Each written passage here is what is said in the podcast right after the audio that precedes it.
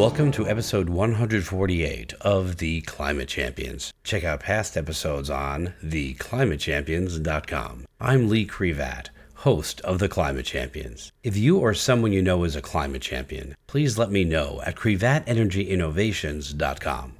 This week, my featured guest is Mark Gabriel, President and Chief Executive Officer at United Power and Chair of the Board of Directors at the Gridwise Alliance. United Power is a member owned distribution electric cooperative serving 900 square miles along the north central Front Range in Colorado. This podcast is being brought to you in part by the Department of Energy's Advanced Grid Research Group whose purpose is to accelerate innovation in electric transmission and distribution technologies and create next generation devices, software, and tools to help modernize the electric grid.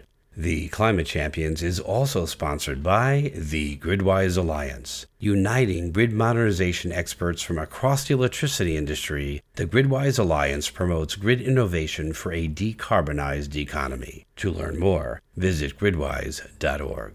Mark is a 30 year veteran in the electric utility business. He served eight years as the administrator and chief executive officer of the Western Area Power Administration, served executive roles at Black & Veatch and EPRI, the Electric Power Research Institute, where he led the nationwide collaborative effort known as the Electricity Sector Framework for the Future. And to top it off, Mark is an award winning author. His book, Visions for a Sustainable Energy Future, won the 2009 INSEE Excellence Book Award for Environmental Writing.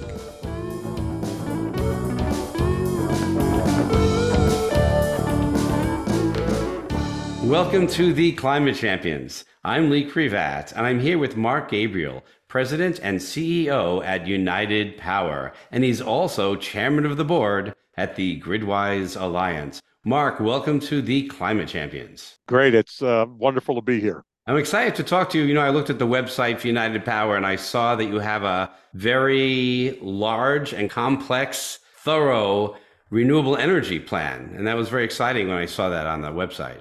Yeah, well, that very much ties to what we call our cooperative roadmap, which really takes a look out first at 10 years and what we need to do to achieve our goals. And then, really, beyond that, what do we have to do to make sure that we're supporting our communities? Because as a rural electric co-op, of course, we're owned by our members, and therefore we've got to understand what they want. So we've developed this roadmap that really lines out both the technology and the generation resources that we have to pick in order to supply our members. From my perspective, one of the things that I don't like is when companies have a 2050 100% goal. I understand that's aspirational and I love it. But for me, the cost of renewables right now is low enough that you could save money as long as you do a reasonable amount and don't overdo it so you don't need to build out your grid too much. And I'd much rather see more short term goals that get us that cheap energy into the grid. And I think that the concept of 100% renewables is probably overstated. I look at carbon free resources as a key component of how we have to think about the future. And I agree with you 100% figuring out what do we need to do in two years, four years, and five years, and 10 years is a lot more realistic. And I'm not sure, quite candidly, that we're going to ever get to 100% carbon free. There's just this issue called physics that we all have to deal with. So we focus on issues of reliability, affordability, sustainability. Those are critical elements thinking ahead. Now, I do believe there's a lot we can do in both the short and medium term to get to a closer to carbon free grid. But I want us to always focus on really what I think is critical. Look, electricity is the solution, it's not the problem. And I'm glad to see in my 30 year career, we're coming back to that concept where we moved away for folks who said, gee, electricity for some reason is bad and evil. I don't think that's the case at all. I think having realistic goals that can be achieved within a timeline that we can live with is much more appropriate than putting an artificial percentage on a number 50 years from now when we, quite frankly, none of us will be around, at least as individuals. I'm excited to take the short term, I'm going to call them low hanging and medium hanging fruit. Let's harvest those. And by the time we do, I actually believe that we will have the technologies to get us even higher. And by the time we do that, we'll have the technologies at a reasonable cost to get us to that goal. Yeah, look, I, am a technology nerd. I spent eight years at the Electric Power Research Institute uh, working on a whole host of projects and programs that some of which are now bearing fruit. And that was 20 years ago, right? I always say technology is not a problem till it is, and it's not an opportunity until you take it. So we, we need to think about this in the long term we need to think about it also, though, in what's achievable. The great example that I use today is thinking about building more transmission, right? I ran the Western Area Power Administration for eight years, one of the largest grids in the world. Everybody today talks about building more transmission, and I love big iron.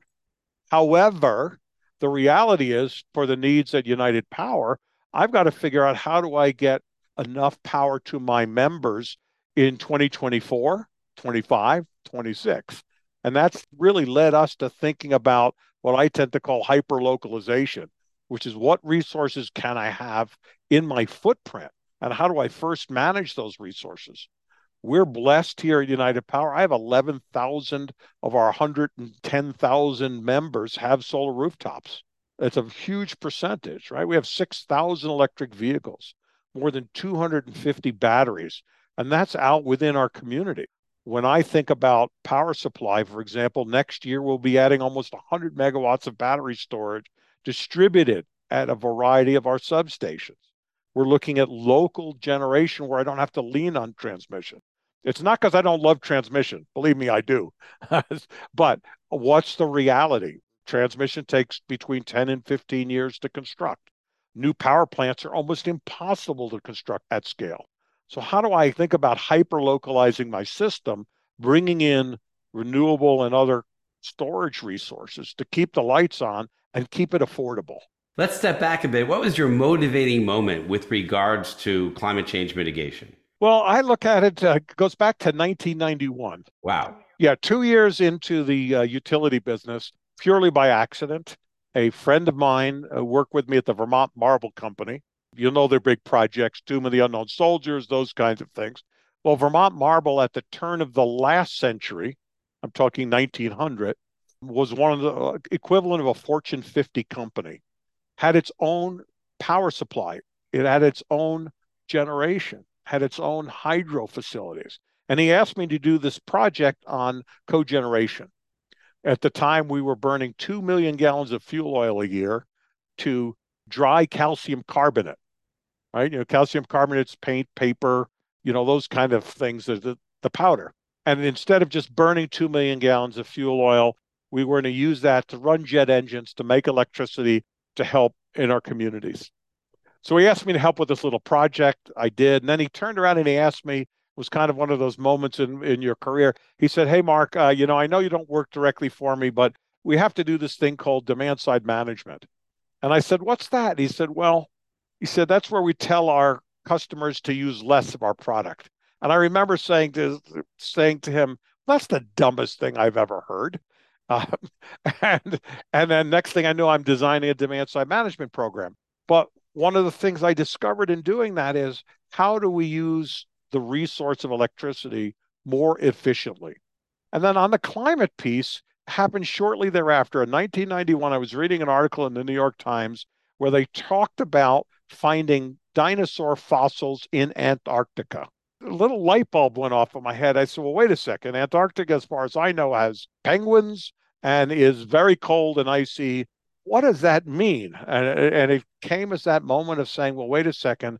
That means the climate has changed and it's probably going to change again. So it was really kind of the convergence of those two pieces in my mind that said, well, wait a second. How do we think about climate? Is important on how we think about life and society. Right. So it's not a passion to run out, my God, the you know, the climate is it's horrible, it's going to be a terrible thing, but rather how do we prepare society and how do we prepare ourselves for a changing climate? What are those things we can do to maintain, quite frankly, and improve the quality and standard of life that we have, and at the same time adapt to a changing climate? And that progressed kind of through my career as I think about what is the best and most efficient use of resources. I wrote a book 13 years ago now called Visions for Sustainable Energy Future. And the real premise of that was sustainability, from my perspective, is the efficient use of resources. We don't want to go backwards to the time where people were burning individual, uh, burning dung and individual wood in, in our tents. That's just not logical. So, how do we then figure out what's the best way to continue to electrify the world and at the same time do that so that we're not negatively impacting the climate? And that's a very important balance, right? There's, we know there's roughly a billion people on the planet with no access to electricity. When we look at the impact on climate, when people are burning the local forests, are not managing their resources well, what the impact there is on climate. And over the decades, I've really looked and thought, gee, how do we better make use of resources so that we can keep the lights on, raise standards of living, improve health and well being, and at the same time, recognizing we've got to minimize the impact on climate. What drives you personally to help this mission? There's two or three things that go on at the same time. First and foremost, I am passionate about the idea that we've got to raise people's quality of life when I look out at the less fortunate in society and realize there is an energy gap, an energy chasm that exists, we need to figure out what's the solution there. Not everyone can afford a solar panel. Not everyone will ever buy an electric vehicle. Not everyone can even afford to insulate their homes. So it drives me to think about what do we do for the less fortunate in society that don't have an option, that live in a rental apartment, that have to deal with buying a used vehicle, which is not the most energy efficient way to get around, right? So so that's one of the drivers. The second is, you know, a little bit selfish. I'm an outdoorsman. I like being out in nature. I'm an avid hunter and fisherman. And when I go out and I look at the impact, a negative impact that we can have or a positive impact, I want to make sure that I've left the world with a positive impact. I think we need to look at electricity as the solution, not the problem. And the way we do that is to make sure we are efficient in the use. There was a period in my career back in Vermont when I first got into the utility business at Central Vermont Public Service, where there was a huge push away from electricity. In fact, there was a, a movement to take away electric water heating from people and make them switch to propane, and unregulated fuel. It was a misguided attempt at a logical outcome, which was how do we fix the source of electricity so that it can be as carbon free as possible? And the logic was, gee, somehow all electricity was bad, and therefore we've got to get people off electricity and try to move folks to propane, which was unregulated, delivered in trucks through the mountains, and cost folks more with no ability to maintain or control prices, right? Propane is an unregulated fuel. So, this idea of unintended energy consequences really has to be taken very carefully. And I look at all these steps that we are taking and want to make sure that they are the logical and right ones. You know, I'll give you a great example. Having been involved in energy efficiency programs, how many times did we give out compact fluorescent light bulbs with high quantities of mercury with low customer satisfaction? The concept of having more efficient lighting was brilliant. The execution wasted billions of dollars in resources and added to our landfills. So, part of what I try to always think about is how do we manage and maintain our goals of lower carbon, more efficient use of resources without having a negative impact. CAFE standards are another great example, right? The corporate average fuel economy what happened when that was rolled out initially, it created more problems than it solved. And so I, I, I'm passionate about figuring out what are the right ways to solve the climate challenge without negatively impacting other parts of society. And we've got to be really careful about that. I had a great boss at SDG&E, Jim Avery. I know Jim. You know Jim. He used to say, "Give me the goal. Stop telling me how to do it. If you give me the goal, I will meet your goal. I will exceed your goal. I'll do it at a better cost. But if you tell me how, you're handcuffing me and I can't make the right decisions. You know, I knew Jim very well, actually. You know, it's a perfect example. Back in Vermont, I ran an electric water heating program. right, which was very cost effective, gave us 5% load control. We're talking back in the 90s, right? When we could control our peak by 5%. And the state decided that, gee, we were going to go out and hire companies to wrap the tanks, to put insulation in, do all this. And it was costing $120 per home to do so. My water heating program was doing 2,500 unduplicated visits per year to help maintain the water heaters that we owned and rented out. And I said, you know what? We'll do the efficiency measures while we're there doing the program. Uh, we could do it not for $120 a home, we could do it for $10 a home. It's really thinking through the options that we have as a society. I'll go back to my comment about transmission. I love big iron and big transmission, but I know how long it takes. Can we really wait for transmission to be built to hook up renewable energy supplies? Or should we think about how can we localize the renewable energy? How can we use net zero buildings? How can we use technology that exists today to better manage our systems? In fact, next week I'm giving a, a speech at T&D World on this very topic. What does the world look like in 30 years? And to me, it looks like transmission becomes the second choice and the last resort, as opposed to the first resort. I'm an all arrows in the quiver kind of guy. So I believe let's do it locally, but let's not not do transmission. Let's get that going too. I want options because I don't know what the solution is going to be, and we need we need solutions. You're absolutely correct. It is all about optionality, and it's also about reality. There's tons of talk of hydrogen, and I'm very supportive of that concept. That's why any natural gas units that we may be contracting from here at United Power will have the option to run on hydrogen. With our growth rate right here, I mean, we're growing somewhere between 9 and 10% per year in our load.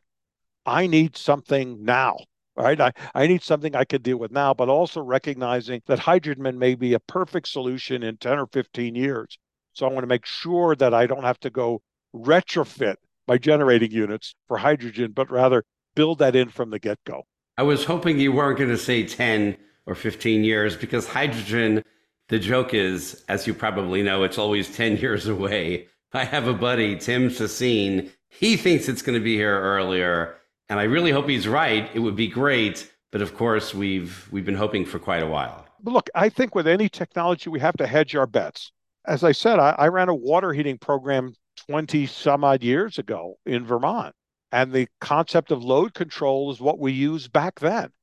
But when I think about what we're trying to do today, is how do we use the new technology, new computing, new understanding of machine learning and AI to run systems and take that kind of approach, right?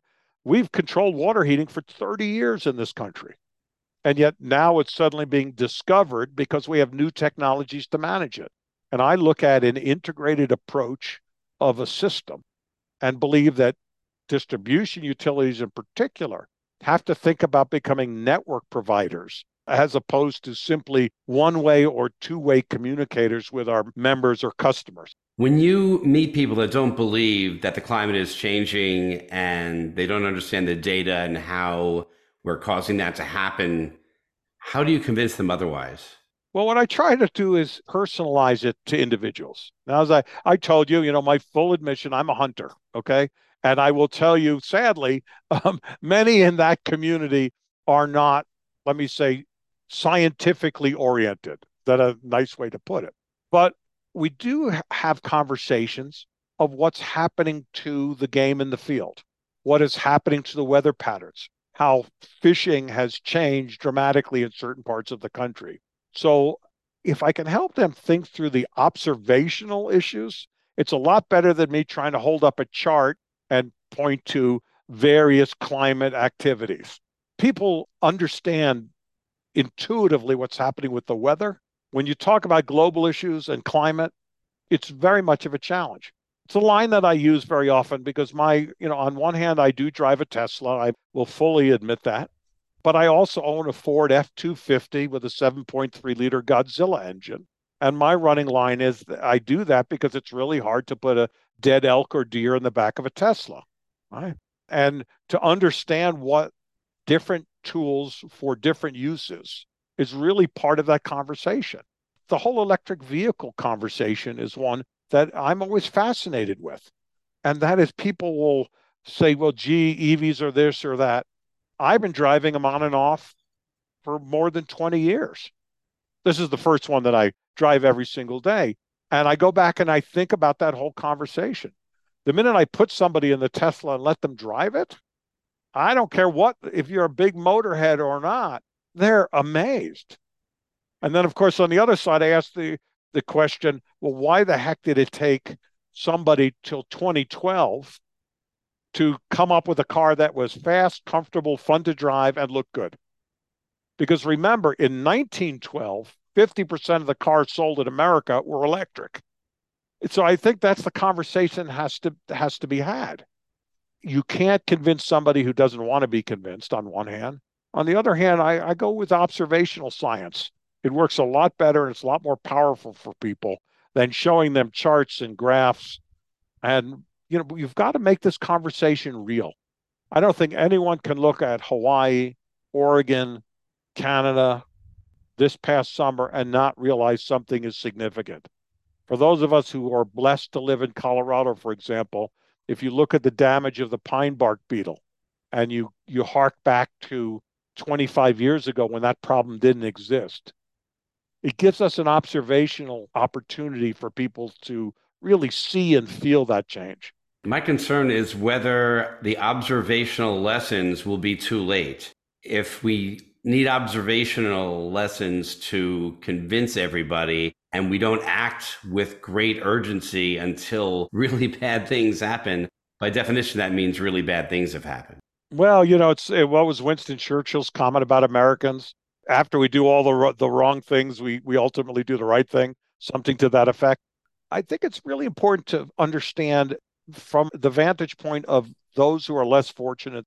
The average family of four in America makes $54,000 a year. They're worried about paying their bills today.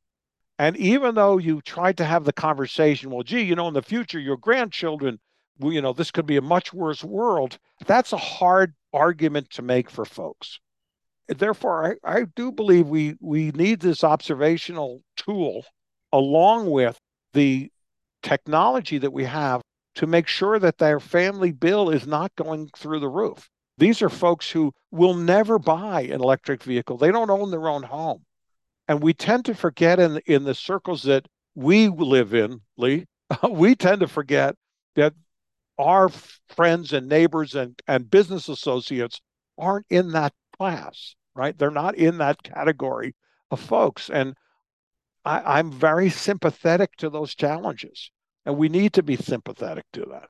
Yeah, that goes back to my thoughts that let's take the low hanging fruit because right now electric vehicles aren't for people that are less fortunate financially. But that doesn't mean they won't be in 20 years or 30 years. Let's do what we can do now and step it up as we can do more. Absolutely. Uh, you know, I'll go back to the light bulb challenge, right? And it's going to sound a little bit silly, but at Christmas time, you buy LEDs today that's kind of a universal thing. 20 years ago, we never did that. We've got to look at those incremental improvements that can be made. We have to understand how that plays out into different segments of society. I'm a big fan of community solar. I'm a big fan of utility scale solar, which allows us to lower the cost of electricity as well as making sure that we're reducing carbon output right? It's not an either or. If we make it an either or option, the or is going to win every single time, right? All arrows in the quiver, baby. Yeah. My running line has always been I've been one of the original all of the above guys. Yes. Because I look, for example, at the billion people on the planet with zero access to electricity. And would they be better off with a dirty coal plant than what they're doing today, right? And maybe we have to change the thinking. We have to say that a minimum amount of electricity for the people who don't have it would make such a huge change in their lives. I've been in countries where there is no access to electricity and giving them the minimum, a thousand kilowatt hours a year, right? The average American uses, I don't know, 800 kilowatt hours a month. Giving them a thousand kilowatt hours a year changes the standard of living, particularly for women and children. It increases life expectancy. It improves productivity. So I think the question is how do we manage that segment of the conversation at the same time that we encourage those of us who can afford it to drive EVs or support our communities with batteries or make sure that all municipal buildings and government buildings take advantage of the latest technologies. Going back to what I started this conversation with, and that was about United Power's plan around renewables. Can you talk more about what United Power is doing? 100%. We're particularly excited. We're leaving our longtime power supplier May 1st of 2024. Our current power supplier is more than 50% carbon-based generation. We have announced projects in solar, wind, and storage that will account for roughly a little bit over 60% of our generation. So by definition, we're, we're moving down the path. And again, I want to be clear, it's not just about renewables. It's about how do we better use the resources. Over the coming weeks, literally weeks, we will be announcing additional natural gas generation. Again, with the caveat that the new generation be prepared for hydrogen. And whether that comes in 10 years or it's five years away forever, we, we can debate that uh, over time. But very importantly, we're also looking at becoming a distribution system operator and not just a distribution operator. There's a key difference there. Of course, in many parts of this country, we have independent system operators, regional transmission organizations. And what we're trying to do is use the intelligence that is being built at the edge of the grid to better manage the resources that we have. I'm particularly excited about the quantity of storage that we're putting in because that will allow us to buy power when the costs are low and spin it off when the costs are high. We want to be able to better manage our peaks, better managed as a system, as opposed to simply thinking about, gee, I got to ship some electrons to my members at the other end of the line. So that involves a combination of renewable energy, storage, some natural gas generation, and using the inherent intelligence and control capability of our system in a new and different fashion. Quite frankly, that latter part, the DSO model, is the one that I'm the most excited about. Are you looking to leverage the energy storage by creating microgrids, like keeping some circuits going when there's an outage? You know, microgrid is probably a little bit of an overused term. And I always jokingly say there is no microgrid without a macro grid. Okay. And that's it. I think that's really important for people to recognize. Do I see localized generation and localized components of the grid operating in a unified fashion 100%? We've got several industrial customers, one in particular, very large industrial customer. And I'm free to say the name Golden Aluminum. They are our largest non oil and gas member. And at Golden Aluminum, we work closely with them. They have some on site generation, they're able to do some load control. We can manage the system with the flexibility that they have because they have some generation. We'll be putting some storage near their facilities. We can have them operate their system at different times for different reasons to help bolster our system. So I always want to be careful. We're looking at a microgrid project right now with Fort Lupton which is one of our communities, which will combine solar and storage and their water treatment facility. Thinking about all of these as nodes at the edge of the grid and using edge of grid technology to bolster the entire system. I use the term greedy microgrid. In other words, when grid energy is cheaper, I don't want my microgrid limiting my ability to benefit by using grid energy, especially if it's also clean energy. But when the grid energy is more expensive, I want to leverage my microgrid. And when the grid is out completely, I really want to leverage my microgrid. That's to me really at the core of this concept we keep talking about, which is hyper localization. Uh, I prefer that over microgrid because microgrid tends to define a specific small geography. And I'm trying to expand kind of the concept of what that geography looks like. Look, when a market comes here to Colorado, fingers crossed in 26, thanks to FERC Order 2222. Our vision is to buy and sell power into and out of the market. But if I can become my running joke as an electron prepper and make sure that my community is served first, and then reach out to other communities, hook back to the grid, take advantage when low cost energy is available, that benefits everyone. Goes back to my days 30 years ago designing an energy efficiency program. Why do we do it? Right? There's benefits in climate, there's benefits in cost, but there's also benefits in actually running a reliable grid. If we learned anything in the pandemic, it's the value of local, high quality, high reliability power. Right? When we moved everybody to their homes and apartments, suddenly the realization was wait a second, I've got to keep my lights on. I have to have high speed internet. I have to have my telephones working. Those things are so critical. And from my perspective, a hyper localized system does that. And it goes back in history. Think about this when Thomas Edison and Sam Insull really built our business, along with Mr. Westinghouse, what did we have? We had hyper localized systems. That's what all started. JP Morgan put a generator in his backyard. Sam Insull wanted to power his lake house on Lake Michigan out of the generation that they built for the Chicago railway system for the L. He was the first run to run transmission out, but it started as a localized system. I think it's going to be a back to the future movement. You know, I keep saying I'm a big iron guy. I love big power plants. There's nothing I'd rather see than some small modular reactors popped in in the backyard. But I'm also a realist. What can we do in the short and medium term to help supply a power hungry society in a way that's environmentally friendly? Without being too negative, a lot of CEOs understand they might only have a five year runway. And so it's very easy to make 10 year goals and then ignore them for their term. But what you're saying is you want to make that impact while you know you're going to be there. Do we exactly. do now? Yeah, no, exactly. And, you know, I, I learned that I, I've been CEO now in a couple organizations for the last, I don't know, 12, 13 years. And you're absolutely correct. I only create a 10 year roadmap because I found that five years is too short 20 years is too long, but 10 years gives you enough ramp and runway to get something done. But a roadmap is no good if you're not getting to intermediate destinations. I always think about, right, you go on a road trip with your family, you pick the location, you know you have to stop on the way and get gas, you know you have to eat, you know you have to use the facilities. So a roadmap is only as good as those intermediate stops and again, we're putting into play here at United Power.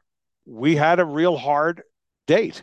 Two years ago, we announced we were leaving our power supplier. That gave me literally a two year runway to find new power supply. We know that our power supply is going to change yet again two years from May, so May of 26, and have already solicited for new generation resources and new technology resources. And we know that by the end of the decade, our utility will be probably two to three times our size because of the embedded growth that we have in this service territory north of Denver around the Denver airport. So we have to have a window that looks 10 years. But at the same time, we also have to have accomplishments that can happen now with more than a thousand of our members adding solar rooftops every month, with more than a thousand of our members buying electric vehicles every single year the march is on. So we have to have intermediate steps that say, okay, we're going to have a certain percentage of our power through carbon reduced resources as opposed to some magic percentage. The state of Colorado has a rule of 80% by 2030. That works great if you've got a stagnant system. I don't have a stagnant system. For me to get to 80% by 2030, based on 2005 numbers actually means I have to be well over 95% carbon reduced because of our growth. So we've got to figure out what do I do now? What do I do next year? What do I do in the next 36 and 48 months to get ready for all of this? And make sure that it aligns with our overarching goals, which is clearly reliability, resilience, affordability and sustainability. Yeah, think globally, act locally, but you're doing it in a different way. You're thinking long term, but you need to act short term. Exactly. Exactly. Because here's the thing I don't have a choice, right? At 9 to 10% growth rate, I've got to get more power supply anyway. It's not like I've got an option. I'm not sitting here at 1% or 0% growth. I'm dealing with 9 or 10% growth. We have huge companies coming in we have 5,300 oil and gas wells in our service territory. and they are under their own goals to reduce their carbon intensity. That's 600 megawatts. I'm a 640 megawatt peak load right now. Just trying to help the oil and gas industry, it could double my load. The railroad is moving to our service territory in a big way. They want to have all electric intermodal center. I've got three data centers coming in. Now, I know folks get jealous and say, well, stop complaining with your mouth full, Mark. But eh, I'm not complaining. I'm just trying to figure out how do I manage the growth at the same time as make sure that my supply meets our overarching goals as laid out in our cooperative roadmap. I understand this is creating problems for you, but I'm very, very happy because it's moving us in the right direction with regards to climate change mitigation. I try to make sure that we always have context. Uh, so, what does context mean to me? We've got more and more of our members, more of our industrial and certainly commercial loads that want to have a more carbon free resource. It helps their goals. I had a meeting last week with folks from one of the largest oil and gas companies in the world. They're a big player in our footprint. And we were talking about their carbon goals and how simply by changing our fuel mix, I'm going to help them meet their next three year goals. Because by changing from our current power supplier, which is more than 50% in coal, and switching to what will probably be 10 to 15% of fossil fuel, well, we automatically drop their carbon output, right? So they can gain credit for it. And at the same time, it helps us meet our goals. And at the same time, it helps meet the climate and environment. At the end of the day, I'm a green guy, but my green is about what are the dollars? How do we do this efficiently and effectively? Because I go back to my deep concern, and that is for those who are less fortunate in society to be able to take advantage of this. We got to be careful we don't become environmental imperialists lecturing people on you better put solar panels on or you should drive an EV when in fact they can't afford that. So how do I work as a utility CEO in lowering costs for everyone or keeping costs under control? How do I best do that? And that's with generating resources that are cleaner, that are lower carbon. So it's really the corny proverbial win-win across the board. I also talk about green in terms of both emissions free and clean, but also green means cash. With regards to EVs, I used to say red, white, and blue, and green times two. I very much like that. Look, the EV thing is the perfect example. I first drove an EV when I was with the Electric Power Research in 98, 99. And my reaction at the time was, wow, this is really quite something. Why do they make them so ugly? right? And I am 100% convinced to this day that US car manufacturers intentionally made their cars as ugly as they could so they would only appeal to a niche market. And it took somebody like Elon Musk, whether you like Elon or not, to come along and say, we don't have to make an ugly car to make an EV. And he's proven it. Yeah, I have some issues with Elon Musk, but what I have to give him credit for is he did put the EV mission on his back to a large extent and changed what we think of as an EV. And now all the other OEMs have followed suit. And I tend to agree. This isn't a personal thing with Mr. Musk. I don't know him. I've yet to meet him. But I do think about folks like that really challenging the thinking of the embedded utility industry as well. The concept of storage, using batteries to better manage a system is, I think, going to be the biggest wake up call for the electric utility business. Just as Mr. Musk has done with Starlink and communications. I have a house in the mountains and I put Starlink in uh, about two months ago. It's been a revolution in terms of communications, entertainment, and all of those things. I think the same thing is going to happen with storage. And whether it's Mr. Musk or someone else, storage is the game changer in thinking about how to operate the system differently, but it's got to be mated really with more intelligence. And right now, there's kind of a gap. There's an air gap between storage, SCADA, and whatever the next piece of our world is going to be. But that will change everything. And I realize it's always hard for folks who own embedded infrastructure to have the moxie to step out and make the change. But unless we do that, we don't move ahead in society. I go back to the railroads. It's fascinating. You know, 100 years ago, there were 420,000 miles of rail line in the United States. Every city of any consequence, and many of non consequence, had, had a trolley system. Today, we have less than 120,000 miles of rail lines. Other than San Francisco and maybe a couple of oddities, there are no trolleys left in the United States. Why? We distributed the transportation resource to cars and trucks and buses, right? We changed that paradigm. And I think that paradigm is going to happen again. And I think storage is the core of the paradigm. We used to always say at EPRI, uh, you know, the problem with storage was that it's just too expensive and it's not dense enough. And I, I truly believe we thought about it the wrong way in those days. And the way we consider it today, which is distributed storage across multiple locations, is probably going to be the biggest game changer. I have been saying that since I first got involved with smart grid, that it's the holy grail for energy. And it's, it, you know, cost is one thing, but the flexibility, as I said, our plan at United Power is we're going to be putting 80 megawatts of battery storage separated, right? At eight substations, 10 megawatts apiece. We're not blocking them into some giant facility. We're literally hyper localizing them to the substations, which allows us reliability, allows us much more focused control on the system. We're blessed here that I've got four different transmission providers which hit my system so that depending on what happens with markets or power prices, we can load up those batteries in a very different fashion. So while technology of batteries has only moved a little bit, quite frankly, the form factor has changed, power electronics have changed. I think we've got an opportunity that is only now coming to light because of control systems, because of how we can think about it. I helped launch a company called Pice, and it controls the phase angle of the battery inverters so that you can have a 100% renewable energy system. And you can ensure that the voltage and the frequency are near perfect. It's pretty exciting stuff, but it really relies on a battery.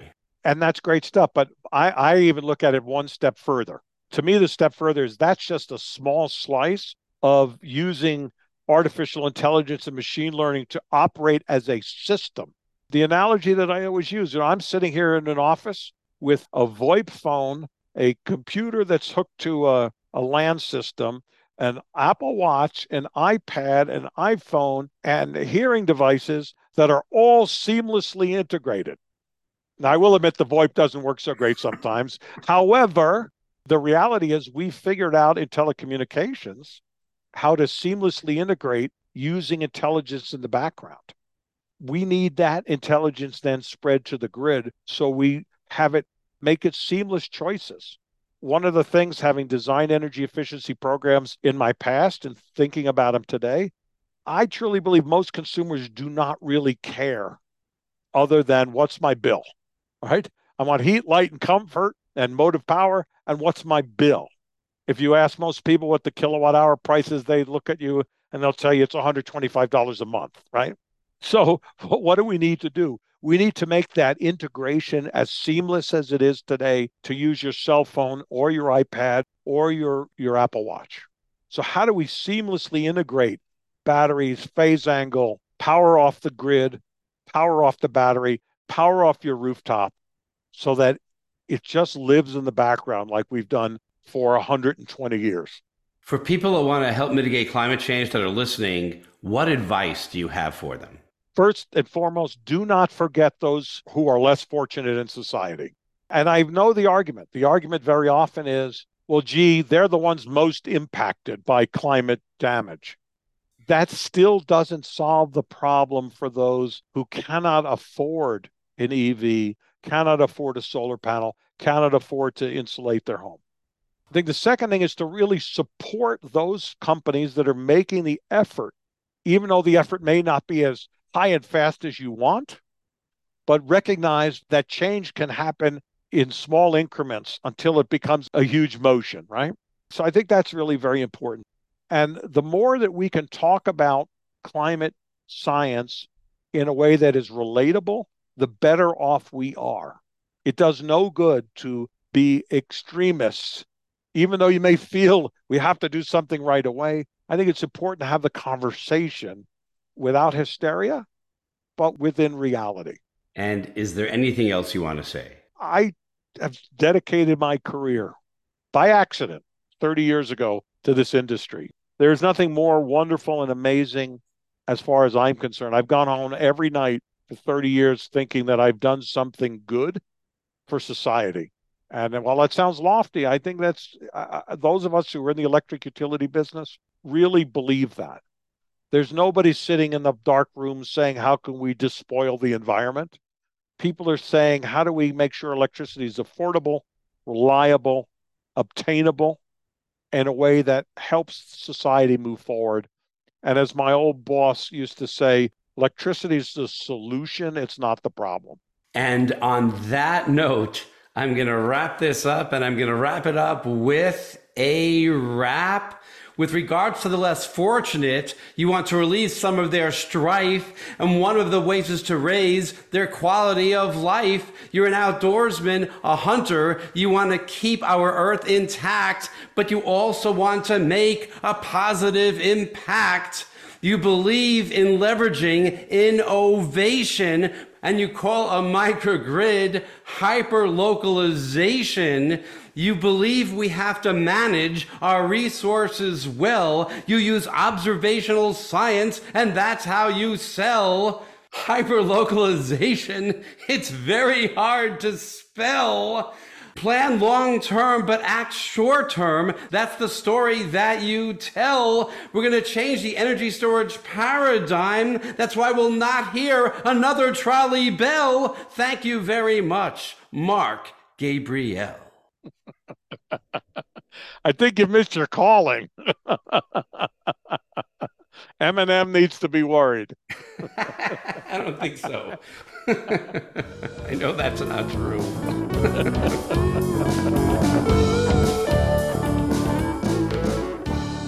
Appreciate Mark's strong focus on ensuring electricity is available for those less fortunate. Just a small amount of electricity can improve almost every facet of their lives. For them, for all of us, electricity is the solution, not the problem. We just need to generate power in a sustainable way. Then energy customers in Colorado, heat pumps, and EVs can all come along for the ride. If you have comments or questions about the podcast, visit my website at crevatenergyinnovations.com and drop me an email. I would love to hear from you. And if you're enjoying the Climate Champions podcast series, please subscribe, rate it five stars if you're an Apple user, and tell your climate concerned friends about it. I'm a numbers person, so it's difficult not to get wrapped up in all the data. But I agree with Mark. In discussing the impact of greenhouse gases, we need to find relatable ways to discuss the issue. The effects are all around us, and everyone is impacted in some way. And while I hope we can find solutions prior to even bigger consequences, we need to leverage current real impacts that people understand to help mitigate climate change.